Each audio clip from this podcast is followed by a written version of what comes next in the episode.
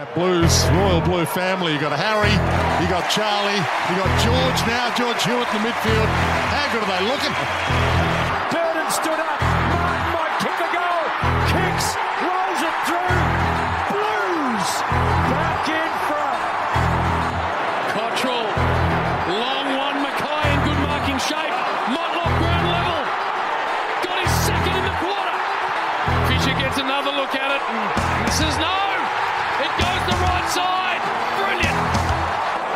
Sweeps a handball forward. Can they finish? Cripps from 52. Over the top and bounces it through. Docherty, he's almost within range. He goes long. Monstrous.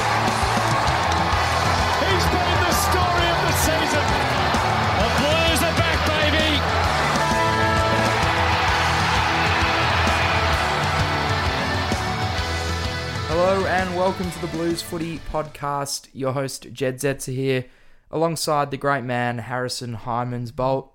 Welcome to you, sir. How are we? Well, we're a lot better this week, I think. Oh, exactly what the doctor ordered, isn't it? It is exactly what the doctor ordered, exactly what the club needed. Uh, a fantastic week for this football club, Yep. and uh, yeah, we uh, we just enjoy it. Oh, we did. And you know what? We'll say it off the bat before you go on and say, ah, it was only West Coast, it was only West Coast. It's not even about the four points. I think it's actually about winning a game where we won all four quarters as A, and we actually didn't take our foot off. You know, to be able to go over on the road, and I don't think we can underestimate the travel. Like, it's very important to win on the road, no matter who you're playing, but to bury a team on their own deck is just. It was a resounding win for the group. It's the uplift of the group the team needed. It's been a pretty poor month. Well, two and two the last month, but it was a pretty poor two and two. Mate, it, let, let's be honest here. It's been a pretty poor start to the season. It has So, been. I think this week we can, you know, six games in, we can reflect on the first six weeks of the season. We're now seven. Sorry, seven. But but, but, but this win, but this win's not necessarily going to change our expectations, how we think the season's going to end. But it was just a win, which we needed. We know we can do it. We know we can bully a team, and now it should be, you know, I think just the intangibles. Well, it's a uh, bit you of validation. It is, and it's you know. We changed a bit structurally. You know, we kind of start flirted with it against St Kilda, but we went full blown out with it against West Coast, and I think it's going to be the way to go for the next couple of weeks at least. But it was impressive. As in, just to be able to, you know, when's the last time you watched the Blues and you had your Well, legs our- up after half time? It's our first 100 point win in over a decade. Yep. I believe the last one was against Richmond. Yep. It's been a while between drinks. It's exactly what we needed. Um, it's the first time a player's kicked nine goals since Fev in Yep. 09. Yep. Would have been the first time for 10 since Sticks in 95. But Crazy. um, it, it was just exactly what we needed. And, you know, if you reflect on the first, before this week, if you reflect on the first six weeks of the year, looking back at it now, our round one results looking pretty ordinary. Um, To draw with Richmond, not a great result. They're obviously, uh, they've fallen off a cliff. The round two win over Geelong is great. Admittedly, we got them at the perfect time, but great. The round three result against the Giants, it's looking okay. Like Ooh, it, it wasn't very convincing. We didn't but play it was well, four points. but they've been very stingy this year. They've like, you know, they obviously just beat the Swans, but they threatened Brisbane for a lot of that game. They hang around. They're a very tough team to evaluate because they did They lose to West Coast. I know, I know. And look, we beat them over there. Another win on the road, but Round four, um, North. North. And, and once you know again, what? in the game we just had on the weekend, we were kind of in a similar position in the last quarter. With North, we could have gone on and won that by 10, 12 goals, and we didn't. We let them back in it at the end. well, Michael Voss did say after the game that the most pleasing thing about it was that we just won the game at the end. Like we absolutely did not take our foot off the pedal. And uh, that's something that he was wanting us to see. But going back to the point, if you look at our first six games, you know, I think we got up to round four. Round five was obviously a shit show. Round six was pretty bad. So you look at the first six games, and, and it's not a good feeling around the group and the club and whatever. But this is a very uh, impressive win. It was an important win. And I think in this competition, to win by 100 points against anyone, no matter who it is, it's pretty impressive. It just instills a bit of belief, but it was good. Look, it was. We just needed it, but You know, it's so rare. I, I, can't remember the last time a Carlton game you could probably look you in the eye and say the game's done at half time. You knew we weren't going to lose. You know, it was crazy. I, Mm. Oh, I didn't quite think that at half. It was 40 points it at was half 40 time. points. But I was just had my feet up a bit after half time. It was actually a bit of a show, and we'll we'll speak about it. You know, maybe we'll change it up this week. We'll start from the forward line this week. We'll start from the top this week. So I was because obviously you know I was in Perth on the weekend, and it was actually like watching a movie. It was box office showtime from our number thirty, the big full forward. It was complete Curnow, box office. He it was, and you could tell early he had a sense for it. You could tell he took eleven marks inside fifty. Firstly, which I don't know where that sits amongst the records in this day and age, but that feels like an incredibly large number of marks inside 50. He was marking everything. No one could go with him. They tried, you know, I think he had three opponents for the night. Even he was schooling Well, Barrass. well, let's speak about that because I messaged our group. You messaged me just before the start, and I think you said, "Yeah, um, you just was telling us telling us here in you were at the game in Perth, so us watching on TV, you were saying what the matchups were going to be because we couldn't see, and I think you said." Rothen Scott to Yeah. Curnow. And my response was, I'll get it up because it, it's, I, I predicted it bang on. I think I said, um, he will have. I said, really? He will have twelve scoring shots, yeah. Well, he kicked nine three, I think. So which was twelve on the dot. bang on. Um, he was scary. It so was, we need we need to just look at his. We need to read out the stats um, because it was this was one of the best performances by an individual in a navy blue Guernsey that I think we've seen in our time following Carlton. Um, he had 14 marks, as you mentioned, nine goals, 18 disposals, uh, 80% efficiency for those 18 disposals. that's all I need to say. Nine goals, fourteen marks. Yeah. So Herschel took 14 11 last of week. those being inside 50, eight being contested. yeah, it was crazy. It, he, and you know what? So, When, th- so they started obviously Rotham, Yeah. and then they moved Barrass, and then what they did in the fourth quarter is they subbed on Rhett Bazzo, Yeah. and there was a moment there, and you'll know the moment. So actually, you won't know because you didn't watch it on TV, but those Yeah. watched it on TV will know because they replayed it a few times. yeah, Curnow and Bazzo were on each other, Yeah. and Charlie was like running from right to left. He was sort of dragging him Yeah. from left to right, yeah, and by the time the ball was kicked, Curnow was completely free because Bazzo had given up. He he he was so had no idea. gassed. No, no, no, Yeah. he was Oh. just gassed.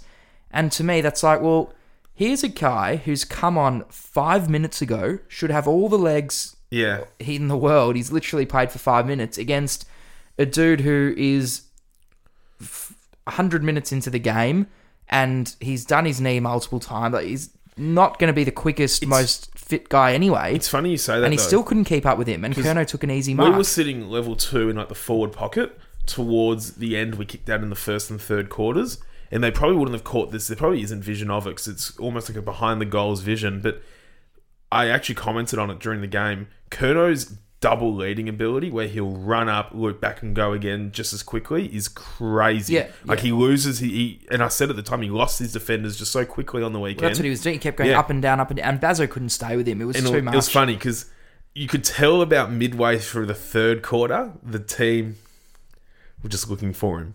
Uh, Everyone was looking for him. Yeah. You know, silly. You know, even Acres did a silly little fifteen meter kick just to get it to Curnow in the third quarter, bang goal. And I actually thought he's if he was going to kick ten, I actually thought he was going to get a free kick off the ball for holding because in the lead up to his ninth, he was in the pocket and they had two of them on him and they were just grappling with him and you could tell they weren't really letting him go and he kind of had his moment to get away floats into the goal square and marks it he was just so on like Yeah. he was and it's such a shame because he deserved 10. and he missed the easiest one in the third quarter Mm, literally the I know. easiest one. and it was like it was almost like you know the game was dead and gone. It was, it was like it was a bit of like a you know I was at the game where Buddy kicked a thousand, and it's like everyone's just rooting for Franklin to get the ball. It was a bit the same on Saturday night. Everyone just wanted it like everyone would be like, oh, if, if we marked the ball inside fifty to have a shot and it wasn't Curnow, it was like oh, like it, it would have been very, it would have been incredible if he did kick ten, but. Oh, he gets himself back level at the top of the Coleman. He was phenomenal, wasn't he? It was the perfect game from he Charlie. completely, completely phenomenal. And uh, yeah, just it'll be one of those nights that you remember. Like I remember the day Fev kicked nine against Richmond. Yeah, that crazy one behind the Yeah, behind yeah, the yeah. Everyone remembers these types of games. So this isn't a game. It's weird to think, you know, round six, round seven against West Coast, a 100 point smacking, and it's a game that we probably won't forget for a while. Uh, so Ed, uh, Charlie Curnow, comfortable best game of his career. He was absolutely outstanding. Bolt, and we move on now to the rest of our forwards. Uh, H, Herschel, he's giving me the shits a little Herschel. N- Not in a bad way. You know, I, I, I do love Herschel. I think he's a great footballer. He's a beautiful centre half forward. But it's almost. oh, I don't want to say his intelligence, but he just does no, some. he's He, he, does some crazy things, doesn't he? he right now. he's finishing. he's- He's a bit in his own head now with the goal kicking. I feel Well, I was going to say it's he's a, actually only good from one spot on the ground right now, goal kicking wise. Thirty-five within thirty-five meters in the left forward pocket. it's a simple case right now of he is bereft of confidence. He's got no confidence right now. So Hmm. he needs to do whatever that needs to be done. And Saturday night probably was actually the perfect game to get his confidence Well, he levels up. started really well, he- two at quarter time. But I reckon Harry's a big game player. And I actually fancy this Friday night to be the game that gets his confidence back up. Who, because, Herschel's? Yeah, because, you know, for the lesser players, they can beat up on a bad team Yeah. and get their confidence up. But for the big dogs, like H, a Coleman medalist to this competition, Friday night under the lights against a big team, a very good team, a contender, I see that as a game to get his rhythm back, and and he just needs one game. It's just once the goal com- kicking. once I- I- it's not even the So I, goal. don't, I don't think he's playing badly. No, he's not. Ah. it's not. He's not. It's it's goal kicking, but it's also decision making, Yeah, ball yeah, in hand. And I think he needs one, you know, circuit breaker, Yeah, and he'll be back because it's full. It's fully. It's all in his head. I think. I hope so. It's good. Well, and you know, we and- know, and- we know and it is because we know he's a good player. for sure. And he, oh no, he's a great player. As in, he's a gun. As in, you know, he's taken twenty-one marks in He's the a last two premium. weeks. He's a premium elite For sure, AFL footballer. one hundred percent. And he, and you know what, he did clear the space really nicely for Charlie. This forward line was empty for Curnow Yeah. on the weekend. Oh, he. hang on. Harry played his role Yeah. in getting Curnow to nine. Oh, one hundred percent. Um, It was good though. Dirds. Yeah, no, it was definitely a little bit better from Durdin. Um, well, well, this for me, I just want to step in. This for me is the confirmation that there's a there is a positional change that needs to be made. okay. So last year it was Durdin who was playing higher up the ground and Motlop who was playing closer to home. Yeah. This year it's been Motlop who's played higher up the ground. Durdin's also played in the games that Owies was playing. Durdin was playing a bit higher up as well, but for most of the time, Durdin's been a lot closer to home than Motlop has been.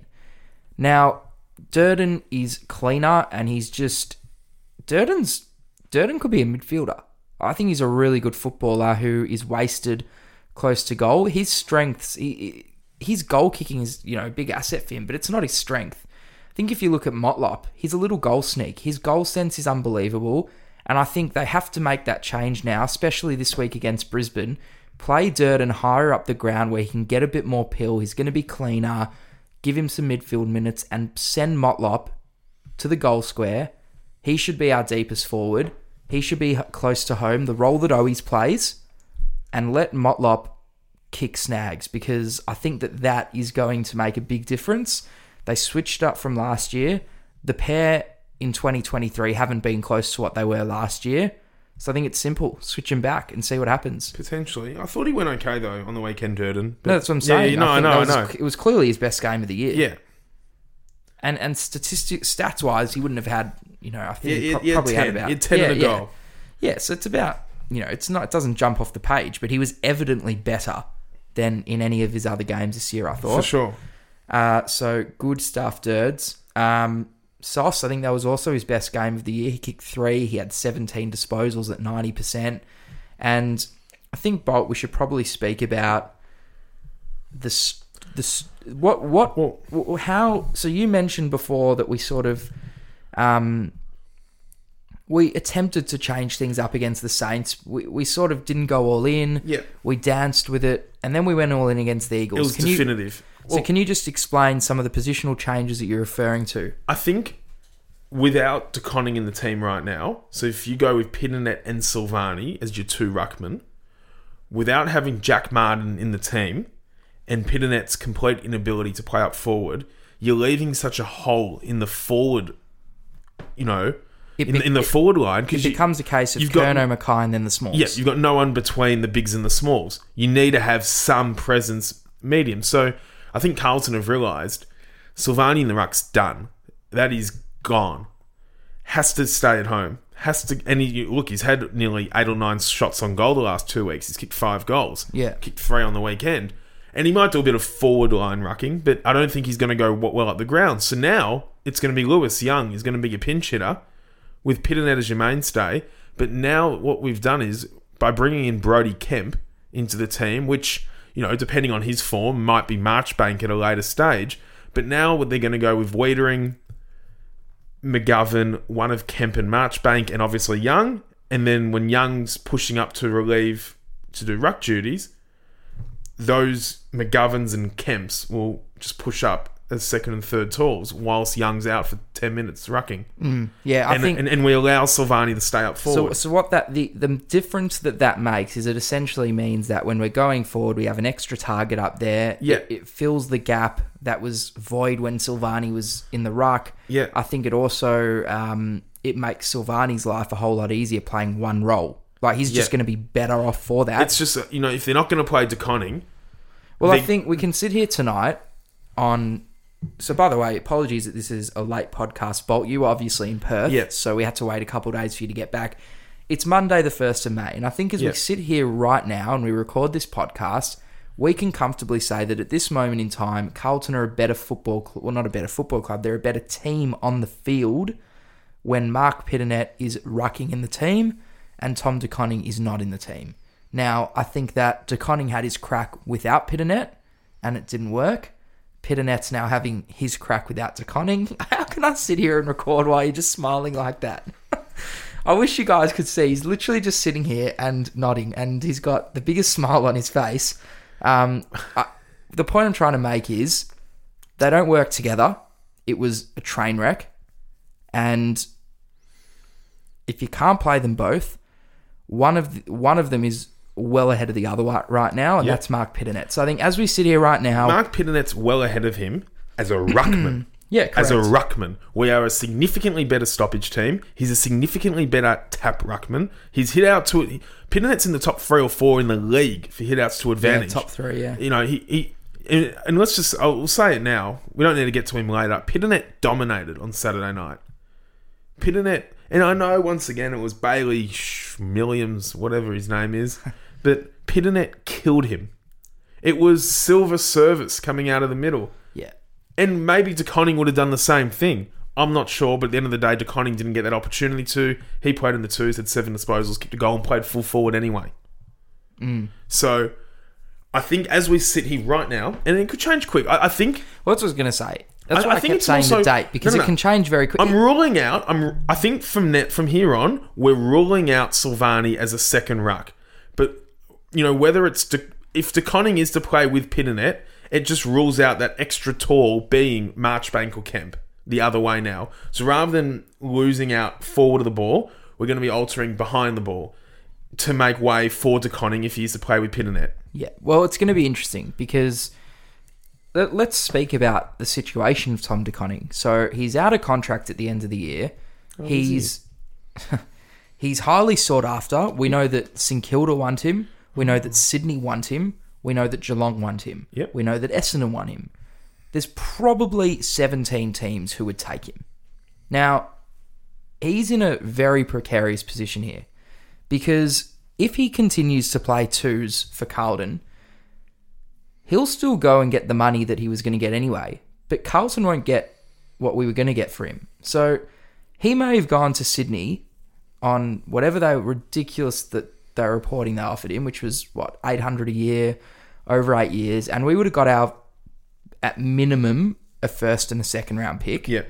Whereas now it changes a little bit. He might still go to Sydney. We probably won't find out how much he's on. It'll probably be similar. It won't be much less. I'd but say- we'll end up getting maybe just one first round pick for him. Or we, if he doesn't play more than 10 games this year, I can't see the club's argument to get more than a second round pick, especially given he's out of Well, on the surface, he's not worth more than a second round pick in a true sense of the value he brings to a game of football. His market value is obviously different because clubs value players like that ridiculously high. Yeah, well, he's a- he's a his 200 true value- his- many centimetre ruckman. I've never seen someone's true value be so skewed in comparison to their market value. It sickens me. He's the most overhyped player I've ever seen in the AFL, Tom De Koning. He has never, ever, at any point in the last six, five and a half years, never been better than an average ruckman at best. And, you know, I've been going on about this now for about two years. I've been vindicated. He's back in the twos again. He played our two most important games at the back end of last year in the reserves. And Mark Pittonet, by no means, is a fabulous player. But he's streets ahead of Tom De Koning in, rega- in, in the ruck department. And unfortunately for Tom, you know, we've got Herschel and Charlie up forward. It, it, it just makes it, it makes him borderline unplayable right Well- now. But I, I do think there's still life for the two ruckmen going forward for some games. I, just think more the whole structural change eliminates Silvagni now from So rucking. De Koning's 23 years old. I think it's worth noting he's still young, and for Ruckman, he might not going get going until he's 25, 26.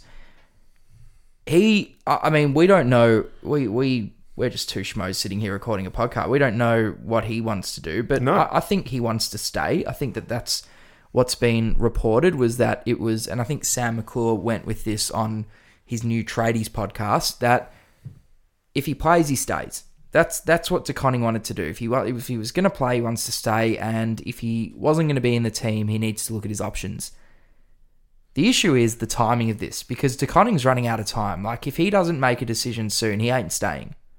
So it's probably looking right now like he's gone well, at the end of the year. also, if he's not getting Something opportunities, he'll something probably significant would have to change. Well, maybe he can lift his own form. Well, that's where it's got to start. One, oh, that's that's what it all should be down to. So it's a very interesting situation. Um, he's in a very precarious spot. Um, and you know what? Issues like this are good issues for football clubs to have when you sort of you, you don't know what to do with a player because they're not in your 22, but they're going to get traded. And it's it's this it's good issues to have. You'd rather this than you know the opposite, which Well, is for sure. And look, it- P- P- Pittonet was very good. I think Pittonet's won his ruck battle two weeks in a row now, and that's all you can ask for. Um, the other forwards on the day, so we spoke about Silvagni. Honey was the other one. I look probably only in the team because Motlop got suspended last week for the dangerous tackle. He didn't do much again, did he? Um, Joshy? I'll put it to you this way. He didn't do much, but he did probably do more than he's done any of the other games. So, what I liked this week from Honey was that, and this was probably just a case of, gee, he only had eight disposals. I thought he had 10, but I thought he was playing number twenty-two on the night. yeah. I couldn't name a worse player on the night. Yeah, that's pretty fair. Um, yeah, it's just an interesting one because he'll probably stay in the team until Owies is back. Or would you not just say Motlop's a straight swap? Yeah, but Ed Curnow played in the well. He he'll didn't really. He didn't really end up playing that much in the forward line. Definitely started there. started there but drifted up. Um, well, it's all going to depend as well on Kennedy. There's a bit to get to. We'll speak about that in selection later in the show. But Honey kicked a goal, had eight touches, needs to be doing more, especially in a time right now where he's getting games. He's had a month. He's Yeah, had a month in the he's, team. he's getting a lot of opportunity, and you do fear, you do fear that when his time runs out, which could be this week, he's going to have to work twice as hard to get back in for sure. probably even three times as hard. Um, now, uh, I think we've got. Have we, are we missing a forward? Fisher. Kicked three behinds. Had 21. Um, only went at 60%. I think Zac Fisher is right now, and I think he would probably feel this as well. He's a shadow of the player he was last year. Yep. He's in. He's just in really, really bad form. He's so sloppy. And I just think right now, the best thing for everyone, and most importantly, the best thing for him, because at the end of the day, there's a good player in there that came out last year and we want him back. We won him back. So the best thing for him is go back to the twos, get 35 touches, because he will absolutely dominate the twos. Go to the twos and get 35 touches for three weeks, get your hands on the ball 100 times, and then come back in. So that's what I'd like to see, just for him more so than us, but also for us because we're not getting much out of him right now that is pleasing. No, he's having a stinker of a season. He's very frustrating, Fisher. Um, should we move into the back line now? Well, Ed, so Ed Curnow True, Ed did Curnow, play half yeah. forward. It was a bit of a, it was a bit of a better performance from Curnow. He was somewhat handy, but it's you know we can probably speak it when we get to the sub, but it's probably just probably not enough like to warrant automatic walk up selection every week. Hmm. He was half decent though, like he was fine on the weekend, but yeah, Um, yeah, it, it's.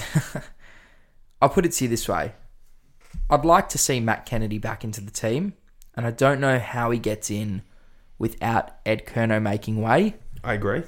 So, as much as you know he played well, I'd, I'd still like to see Matt Kennedy into the team. That's my number one preference here. For sure. Um, speaking of, we'll start with him when we get to the midfield. He came on as the sub. He played under a quarter. He had seven and a goal. He was, I mean, you'd expect him to be, but he was fantastic for the quarter that he was on. Yep. So I think we don't really need to say much more Probably the easiest quarter he'll ever be subbed on for. Also, And look, it, well, also- hang on, we haven't voiced our opinions on him being dropped. Oh yeah.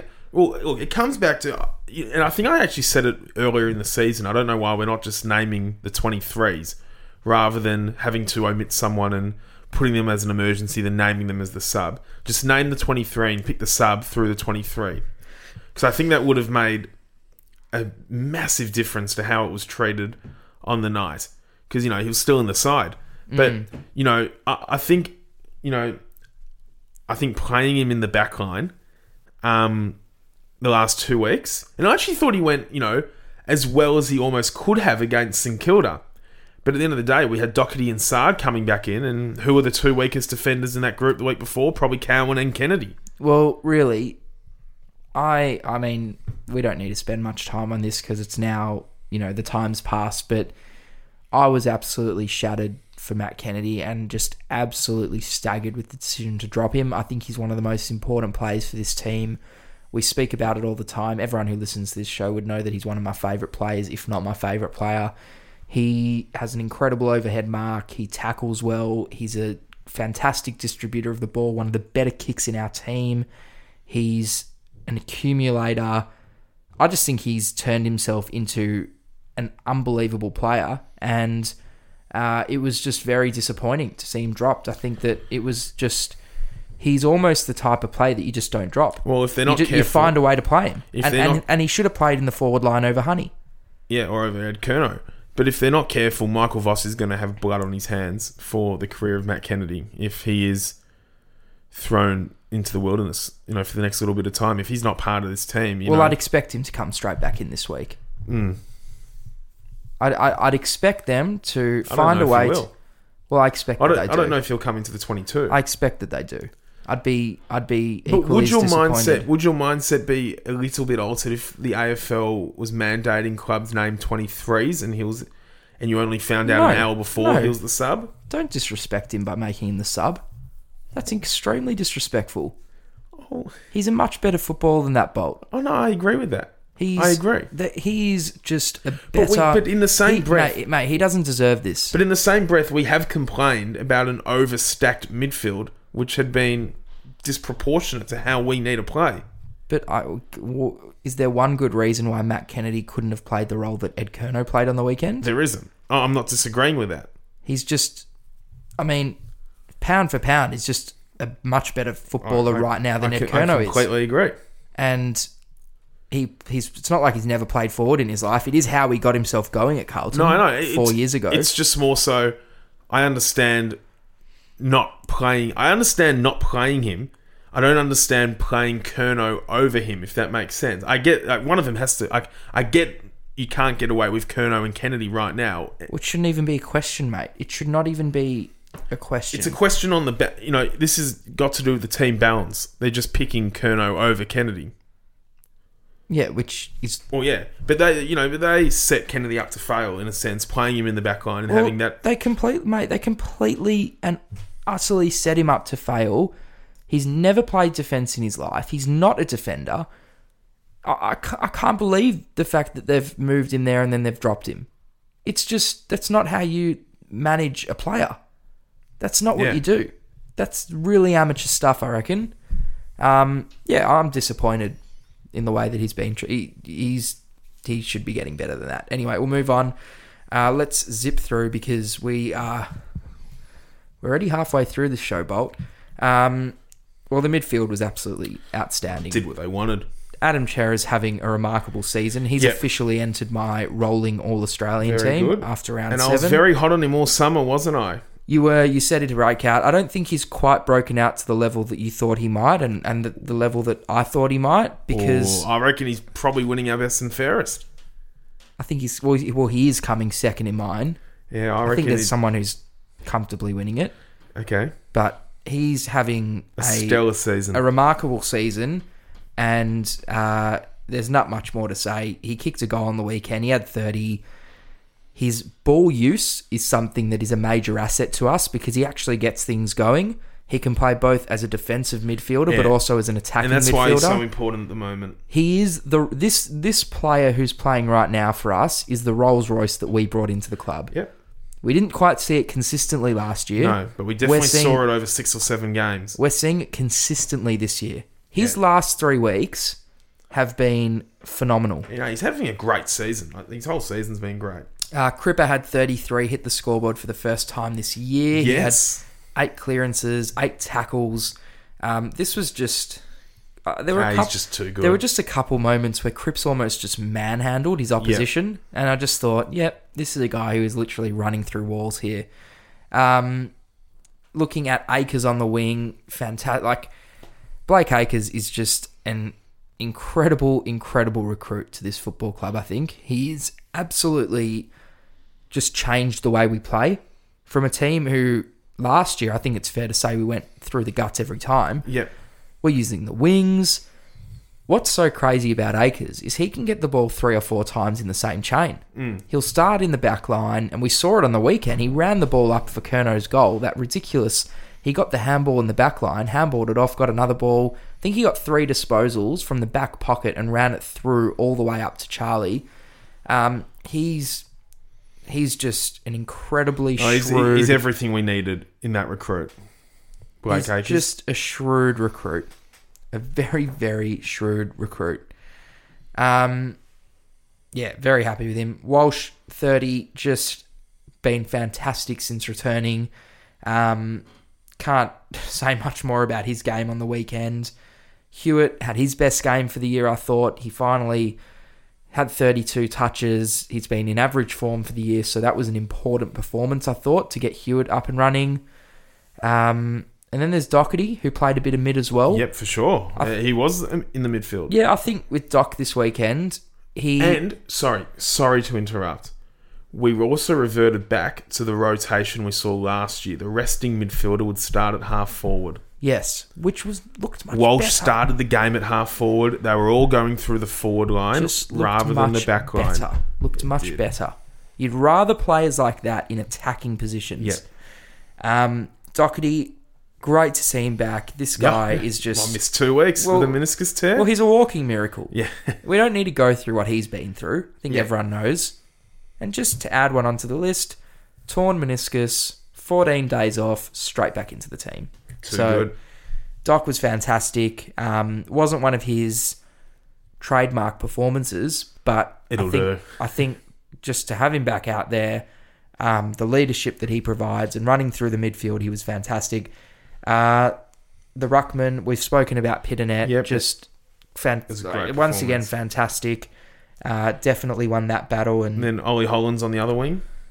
Well, it was great to see him kick his first goal, Yes. first and foremost, First goal of the game. and that that that's a big moment. Bolt, Grew How up- good was that kick from Curnow to him? Yeah, oh, It didn't have to move. didn't move an inch. Um, that's a big moment for him. Yep. Grew up a blue bagger. You could see how much it meant to him, and just quietly, he doesn't get. And you said this in the preseason that he wouldn't get the attention these other big draft picks are getting, but he's going all right. He's going. He's fine. going. He's going more than all right. He's having a very, very impressive first year of AFL footballer. And we might just be watching a player here who's just going to sit on a wing for the next 10 years for us. He can control his own fate here. If his output doesn't drop off, he'll play every game this year. He's what I liked about him this week, as opposed to the other weeks. I think he tidied up his possession a lot. Like he used the ball much better this week. He still only went at seventy percent, but he tidied his game up a bit.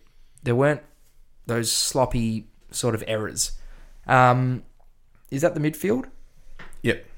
Oh, Back line. Sam Walsh. No, I spoke about Let's Walsh. about Walsh. Yeah. Yeah, yeah. Back line. Yep. Uh, let's start with Brodie Kemp. Well, it was first game of the year. It was always going to be an interesting inclusion because there's been so much mystery around. You know, he's been shopped all over the park in his three and a bit years at Carlton. But he obviously changed us structurally. He came in as that extra tour to allow Lewis Young to venture up the ground. And I'll tell you what, Kemp was fabulous. Two intercept marks in the first minute. He was fabulous. He aerially, he was brilliant. Couple of ridiculous kicks. He made one one Ridiculous. kick, which was just a direct goal. that was crazy. However, apart from that moment, no, just a couple. very impressed.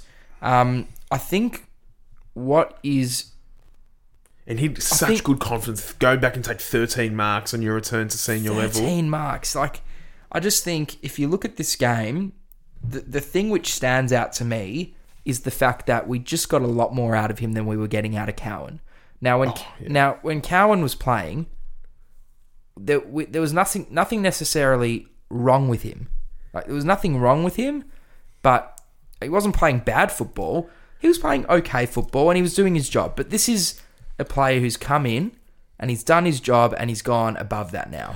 He, yeah, he, he was he was good. And you know what? It's players like Brodie Kemp where if you can get these little bonuses off the bottom half of your list, it could make all the difference going forward for the rest of the season. And with no disrespect to Lachie Cowan, really no disrespect because we he, like him he doesn't annoy me. and he's gonna play a lot of footy like for us. I don't like or dislike players whether they annoy me or don't annoy me. He doesn't annoy me, but I don't think we're going to see Lachie Cowan many more times this year. Oh, it's a bit stiff, Well, no, no, no, but it's Jordan Boyd's now played two weeks in the twos. No, but they're, they're different positions. Not necessarily. I think you could easily play Boyd in the role that Cowan was playing. It's, it's virtually the same thing, is it not? Yeah, yeah, And then Oh, you know, probably not. And now with that with Kemp coming in, Marchbank's a couple of weeks away. I just think Cowan's. Cincotta's Cincotta's playing good footy. Yep, I, I think Cowan. I don't think we're going to see a whole lot of him for the rest of the year. And I say that so respectfully because we might. I say it so respectfully. I just think he might be squeezed out with a couple of the troops coming back and Probably Cincotta wasn't a great time for him to go out. No, and Cincotta and Kemp playing well, and because he hadn't been setting the world on fire by any means. No, Cowan. as I said, he wasn't. He wasn't playing bad football at all. He was definitely getting his job done every week. But it's he gonna just be a wasn't. little- he wasn't going above and it's beyond. be a little bit and he's a when- first year player, mate. For sure, no, it's going to be a little bit like when Carroll exited the team last year, played his five or six games, and we weren't disappointed with him, but we thought you kind of knew after that Collingwood game, probably not going to see a heap of him for the rest of the year, and we didn't. Hmm. I think it might be a little bit the same with Cowan. Not, but it's you know, if troops go down, easy to call him back in. Yeah, and you'd But be I- I happy to just call think- him back in. I, I just think you know we, I don't think we didn't like miss him on the weekend, and I just No, think no, with Boyd and enough. Marchbank and now Cincotta and Kemp in the frame, who weren't in the frame round one, could be a bit more difficult for Cowan to come back in. Yeah, it's a fair call. Uh, speaking of Cincotta, Yeah, He's fitting in really well. He's just comfortable at the level. I actually reckon he'll play most games for us this year. He had an effort in the first quarter, would have been on the far side to you at home on TV, where there was a one on a quick kick came out of our forward line from West Coast. There was a one on one on the boundary line, won the ball, got a little bit free, and kicked it on his left. And he and that this was for Curnow's first goal. And just like the composure to do that at full speed on your left, and you know to hit up Charlie, I thought was just brilliant. Uh, Cincotta's just he's been he's been great. His efforts have been fantastic, and he's But he still has to play on edge. Still got to keep Yeah, going oh, for sure. you know far from safe. It's the same with Kemp. Got to keep producing, and the spot will be theirs. You know these guys will hold out a march. he's also a good ball user. Yeah, Cincotta. he's, he's been good. I'll admit, I wasn't rapt to see him get called up because I don't know, just sort of didn't really know much about him. But yeah, he's he's slotted in very seamlessly. Um, not a whole lot for him to do on the day, but he did what he needed to do. Uh, and I think the same goes for Lewis Young. You mentioned him in that second rucking role, which he executed well on the day. And uh, who else were we missing? Of course, Saad. Well, it was great to have Sardi back. Um, uh, 25 And, disposals and worth in noting, three it was officially planned that he was going to Yeah, get yeah, yeah. off, so that that's fine. well, I think if the game was there to be won, he probably would have stayed on. But 25 disposals, three quarters. Thanks Yeah. for coming, Sardi. um, and then McGovern. Yeah, he was fine again. McGovern didn't really lose in the air. I, I thought that was his worst performance No, for the no, but year. it was a different because now Kemp no, I know. He's now the freer defender. I know. I know. I know. So he's not going to get the accolades of his 10 marks and his 20 No, no, no. kicks. I know that. I know that. I just when I say it was his worst performance, he's had some Did you very see good who he was performances. playing on? No, no, no. I just didn't see him. Well, yeah. Watching on TV, Well, his I didn't see him. If I was at the game, I think I'd be very happy with him. I didn't see him. Saying it's his worst performance of the year doesn't mean it's a bad performance. I actually thought he didn't do anything bad on the day. He just didn't really do anything. he well, didn't he- need to do anything. He played on Petruccelle for most of the game. who I did not know played. So there you go. so uh, McGovern's wor- if that's going to be his worst game of the year, well, probably licking our But, but this is now the this is the new Carlton backline, the new era. Kemp is now the McGovern. McGovern's now half the McGovern, half the Young. Yeah, that's interesting to me. But we could get away with it for periods against West Coast, and we got to. And this should, week, should McGovern and Kemp not switch roles? and Kemp take a taller. I think they'd probably back McGovern. you know, if you look at yeah. this week, for instance, when they do make that switch for the five ten minutes, you'd probably rather McGovern on Hipwood than Kemp. Hmm. Yeah, that's true. That is the twenty-three. Oh, Jetty, What? we're missing. We did the ruckman. No, even worse than this. What a horrible omission. Hang on, hang on, hang on, hang on. No, no, I reckon you've just missed me. Nick Newman. Oh my god! Oh my god! Nick Newman? How the hell did we miss the best player, Don't- don't- the best don't- player behind Charlie? Hold on, don't we this. Sorry, sorry, sorry. My apologies go out to Nick Newman and his family. That is embarrassing that I've just missed probably a top five game of his career. He is playing, I'm not going to swear, but he's playing crazy, crazy football. He's winning our BNF. He's in the rolling All Australian team. He's in career best form. I'm going to go bigger here. My opinion only. I think he's probably he's definitely top three, probably top two small defender in the comp right now. He is going about his business beautifully. Having a sensational season. Did you catch on the telly who he was playing on on the weekend? Well, I believe uh, the answer is no one, because Well, he- whoever it was, Do you know? Do you know the answer? I swear I don't know.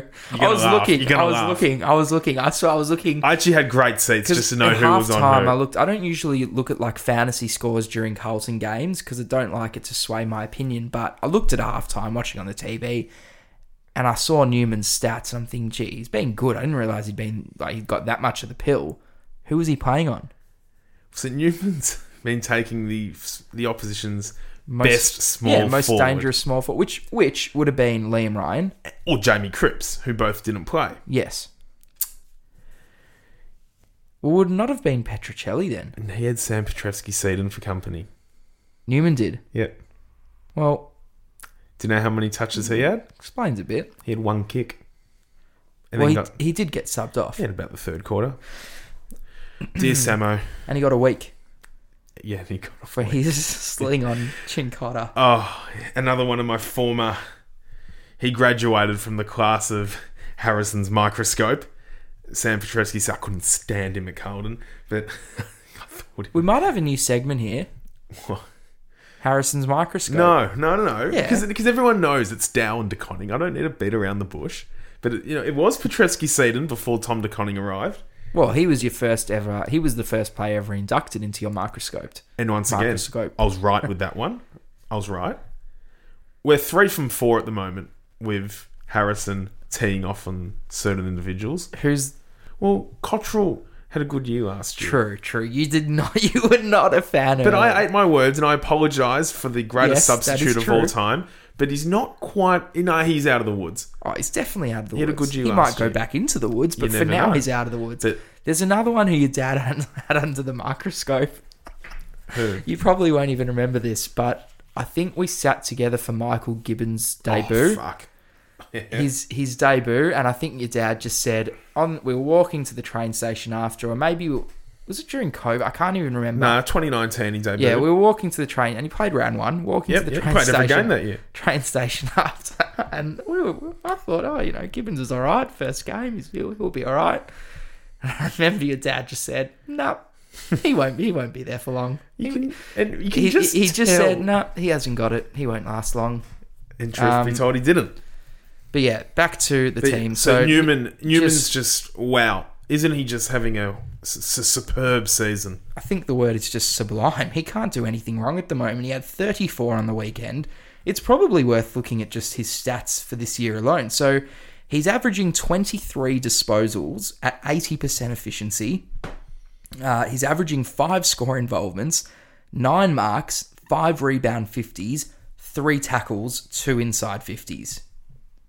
He's just he's just doing everything perfectly right now, Nick Newman. And it's crazy because coming into the season, before we found out that Williams was injured and before we found out Boyd was injured, I think, and before we found out McGovern was injured, sorry, not McGovern, Marchbank, I think we probably didn't, a few, like, you know, Newman was probably the one who we were like, oh, will he play? Won't he play? We weren't sure, Bold. I think you said that he might not play.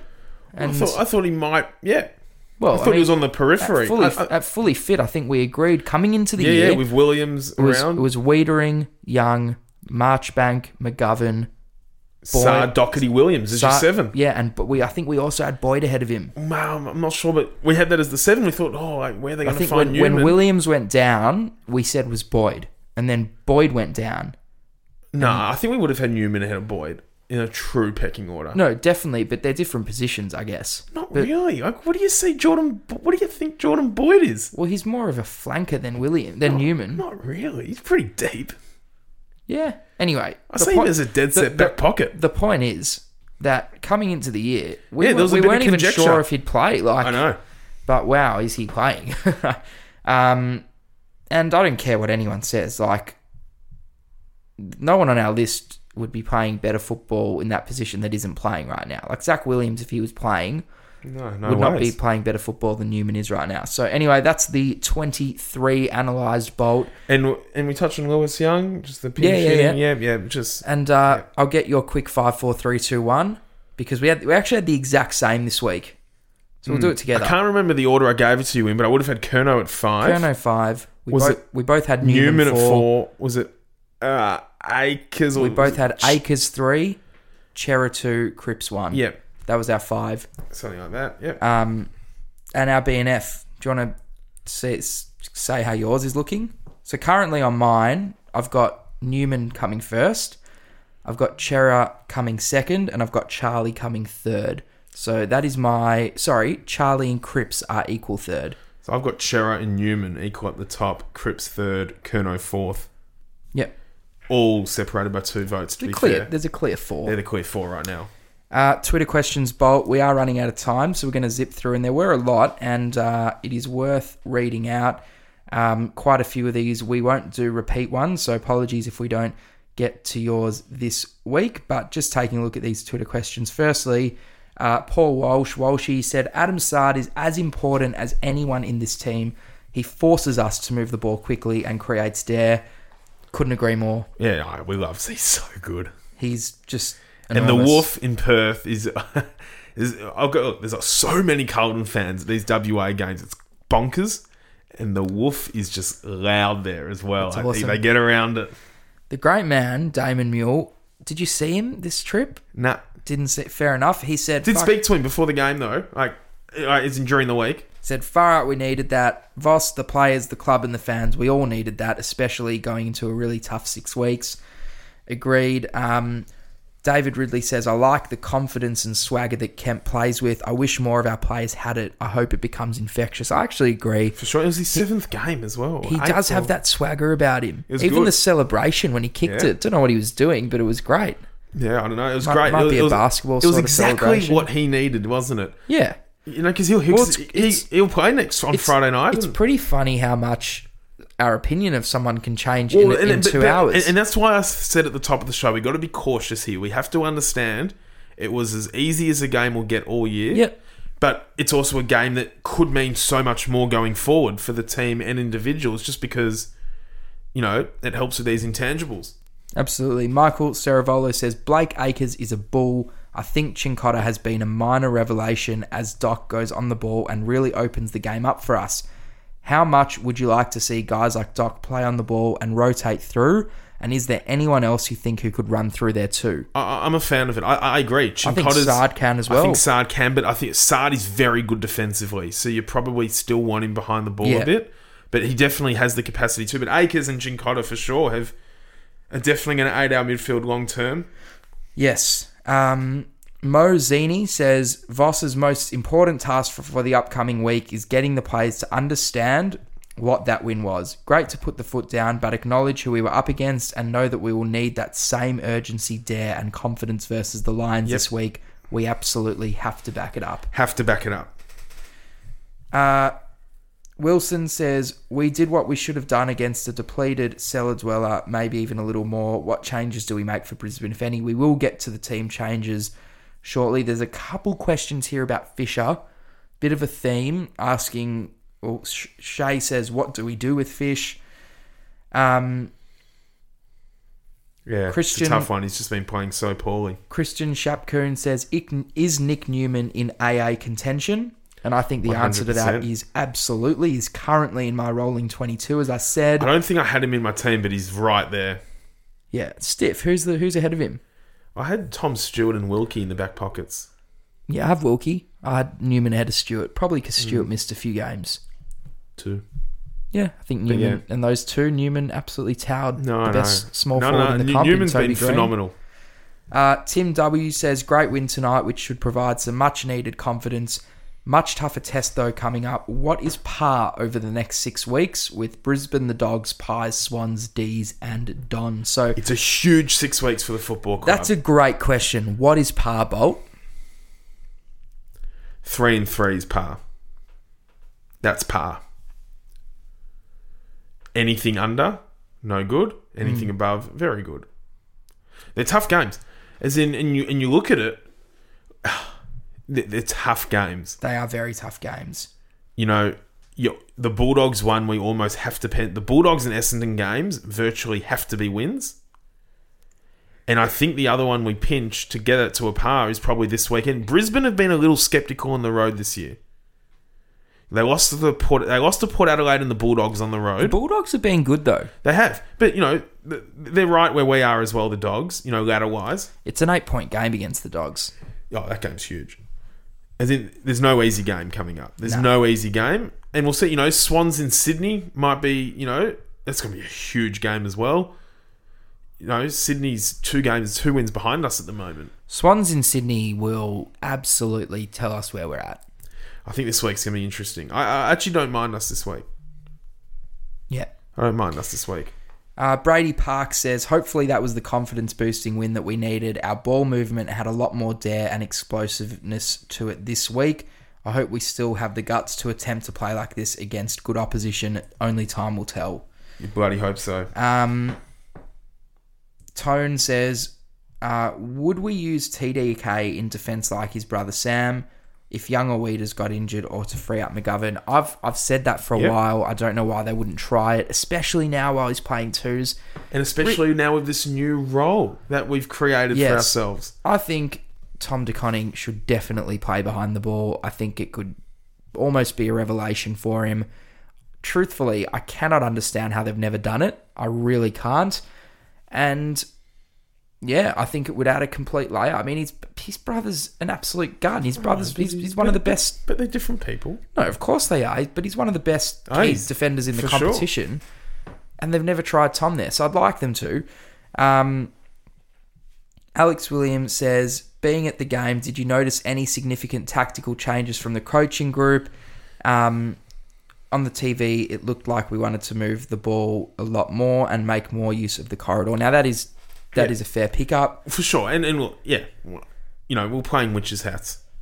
So this week's going to be very telling in terms of the way we move the ball.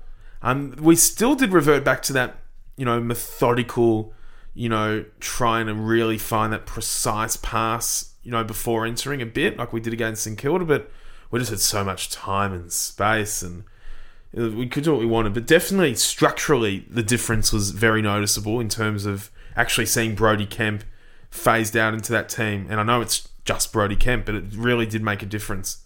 So that was a good move upstairs. Michael Joseph says Pitto has now had two strong games as the solo ruck. Tonight, all the key forwards had an impact.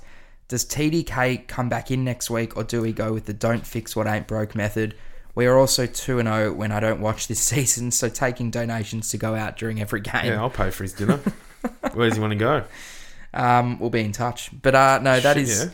that is all for The Twitter bigger the, questions the this bigger the game, the bigger the stake. Last one, actually. And TDK won't be back this week. He couldn't, surely. No. Damien Birmingham says, excellent win. Having Doc back was so important, but Saad, Cincotta, and Kemp were also great. A whole team effort that can give us a boost into a huge game on Friday. For sure. Fisher looks a bit lost still. Who would you put in his place? It's a good segue bolt into uh, team changes this week. Jesse Motlop will be available for selection. An official injury report hasn't come out yet from the club, but I think that when we look at the injury list from last week, we can easily tell that everyone's going to be available apart from obviously Philp and Williams, who are out for the year, and then Cuningham, Marchbank, Martin, and Owies. So I think everyone else will be available. Um, I'd go Motlop for Honey, Kennedy for Ed Curnow, and I'd say that that'd be that. That would be Um, what I'd be doing. Yeah, I'm on board with that. Don't think they will do the Kennedy swap though, but I'd be gobsmacked if they didn't. Or worst case, will be the sub again. Yeah, I mean, yeah. I'd also like to see Fogarty for Fisher. Yeah, same. They'll play Fisher this week. Yeah, they will. They won't drop him after that. So Friday night lights. Very quickly, before that, VFL Yes, review. yes. An unfortunate five point loss for the boys this week. We've been in great form. I think we'd won two or three in a row. We'd won, yeah, three in a row. And uh, we suffered a five point defeat to the Footscray Bulldogs in Footscray. Bins once again best on for Carlton. He had 26 and a goal. He's just having a fantastic start to his career in Navy Blue. Amazing to see Cottrell back. First game of the year, he had 17 and a goal.